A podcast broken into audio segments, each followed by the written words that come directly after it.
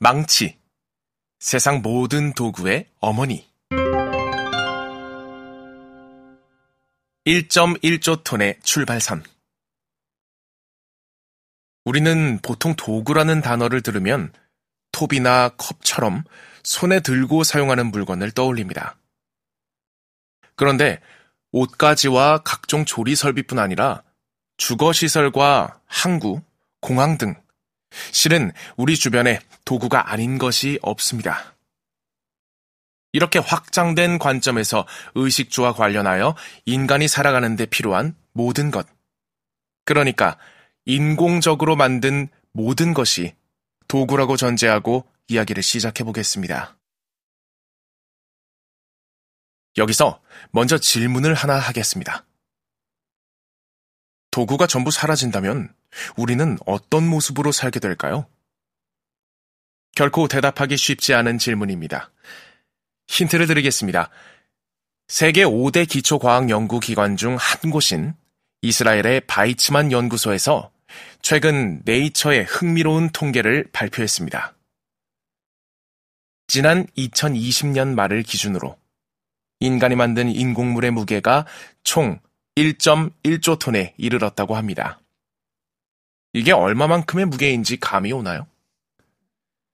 300만 년 전 인류가 조악한 뗀석기를 만든 이래 처음으로 도구의 무게가 지구상 모든 생물체의 무게를 추월했다는 뜻입니다.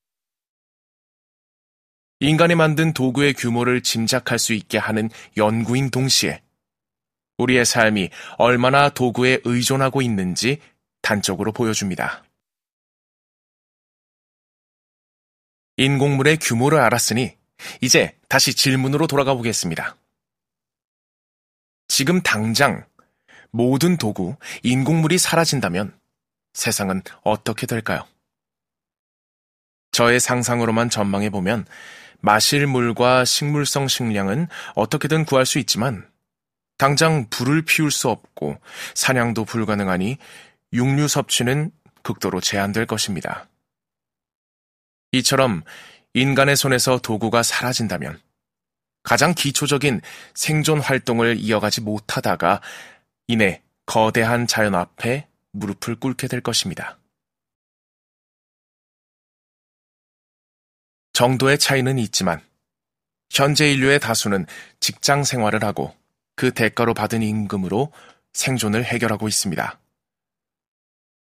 산과 들을 누비며 자기 손으로 식량을 구하고 자연의 재료로 옷과 집을 만들 수 있는 사람은 일부에 불과합니다.